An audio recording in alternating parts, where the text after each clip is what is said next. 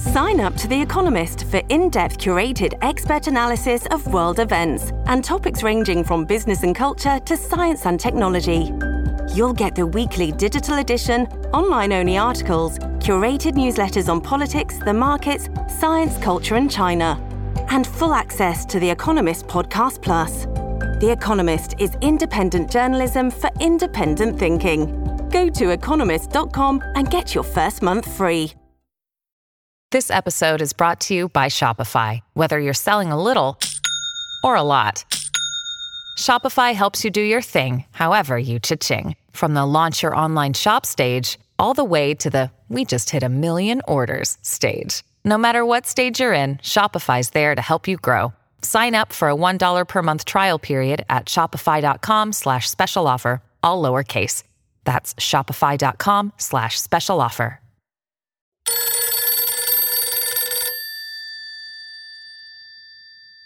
Podfresh Daily'nin 146. bölümünden herkese merhaba. Şu anda saatlerimiz 07.50 ben bu podcast'i kaydederken. Şimdi yeni haftaya keyifli ve güzel başlayalım ama geçtiğimiz hafta hakkını teslim etmem gerekiyor. Sevgili İlkan, podyolab.com için bizlerin içeriklerimizi paylaştığımız, rehberlerimizi paylaştığımız Podfresh'in içerik sitesi olan podyolab.com için çok keyifli bir haber yapmış. Haberi çıktığı gün ben aynı haberi çok küçük, çok ufak bir şekilde de Podfresh Daily'nin 145. bölümünde sizlerle paylaştım paylaşmıştım. Neydi bu haber? E, Spotify'ın Apple'ı geçiyor olmasıydı. Amerika'daki dinlenme rakamları, işte pazar payı, reklam payı gibi konular hakkında ben çok kısacık bahsetmiştim ama o kadar enteresan denk geldi ki aynı gün İlkan da Podyolab'da haberini yayınlamış. Hatta aramızda bunun şakalaşmasını yaptık. Dedik ki hani bakarak mı okudun filan dedi. Yok dedim ya vallahi gerçekten haberim yok. Hani bilsem bültenin içerisine gömerdim. Böyle aramızda bir küçük keyifli atışma oldu. Şimdi hakkını vermem gerekiyor. Benim o gün işlediğim bültenden çok daha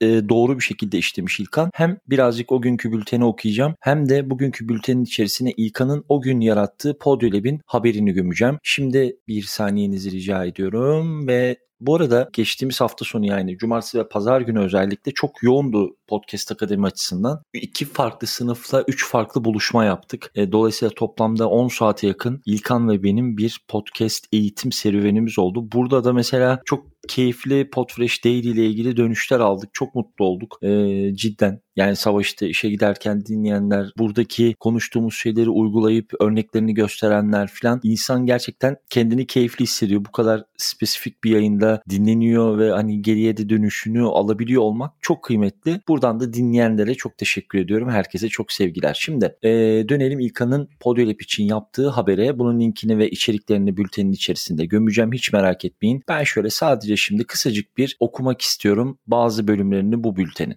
Yatırımcılar Spotify'ın multimilyon dolarlık podcasting bahsinin artan ücretli abonelikler veya gelişmiş gelirler açısından karşılığını almasını bekliyorlardı. Ancak bu gerçekleşmeden önce Spotify'ın uygulaması aracılığıyla daha fazla insanın podcastleri dinlemesini sağlaması gerekiyor. Bu cephede akış hizmetinin ivmesi var. Yeni bir piyasa tahminine göre Spotify'ın ABD'li podcast dinleyicisi 28.2 milyon kullanıcı ile bu, bu yıl ilk kez Apple podcastleri geride bırakacak. 2021'i izleyen 2 yıl içerisinde Spotify Apple ile aradaki farkı açacak ve 2022'ye kadar aylık 33.1 milyon ABD'li podcast dinleyicisine ulaşırken Apple ise podcastler için 28.5 milyonda kalacak gibi görünüyor. 2023'e kadar Spotify ABD'de 37.5 milyon aylık dinleyiciyi görecek, Apple'ın ise hala sabit 28.8 milyon dinleyicisi olmuş olacak gibi bir öngörü paylaşmışlar raporun içerisinde. Görselleri de var çok keyifli. Bunun içerisinde benim sizlere aktarmak istediğim bir tane de e-marketer'ın allem podcast reklamcılığı ile ilgili bir bölümü var. Hepsini okumayacağım bültenin. E, merak edenler o tarafa bakabilirler. E, e-marketer podcast reklamcılığının 2021'de ilk kez 1 milyar doları aşarak 1,28 milyar dolara ulaşacağını tahmin ediyor ki bu da yıllık %41'lik bir artışa denk geliyor. Bu rakam önümüzdeki yıllarda büyümeye devam edecek ve podcastler 2021'de toplam dijital sesli reklam harcamasında %24'ten 2024'e kadar %29'luk bir paya sahip olup oranını arttırmış olacak olacak. Ee, burada önemli bir şey vardı en son yine. Evet aynen. En alt son paragrafta da şöyle bir çeviri yapmış sevgili İlkan haberinin içerisinde. Bu arada Apple'ın da kendi başına bir podcast abonelik hizmetini araştırdığı söyleniyor. Bu hizmet bulut depolama, TV akışı, oyunlar ve daha fazlası gibi hizmetleri içeren daha yüksek değerli bir aboneliğe dahil edebileceği bir şey olarak görülebilir. Bir yandan Amazon'da podcast ağı Wondery'i satın alarak podcast'e kendi yatırımını yapmış oldu. Bu faktörler önümüzdeki birkaç yıl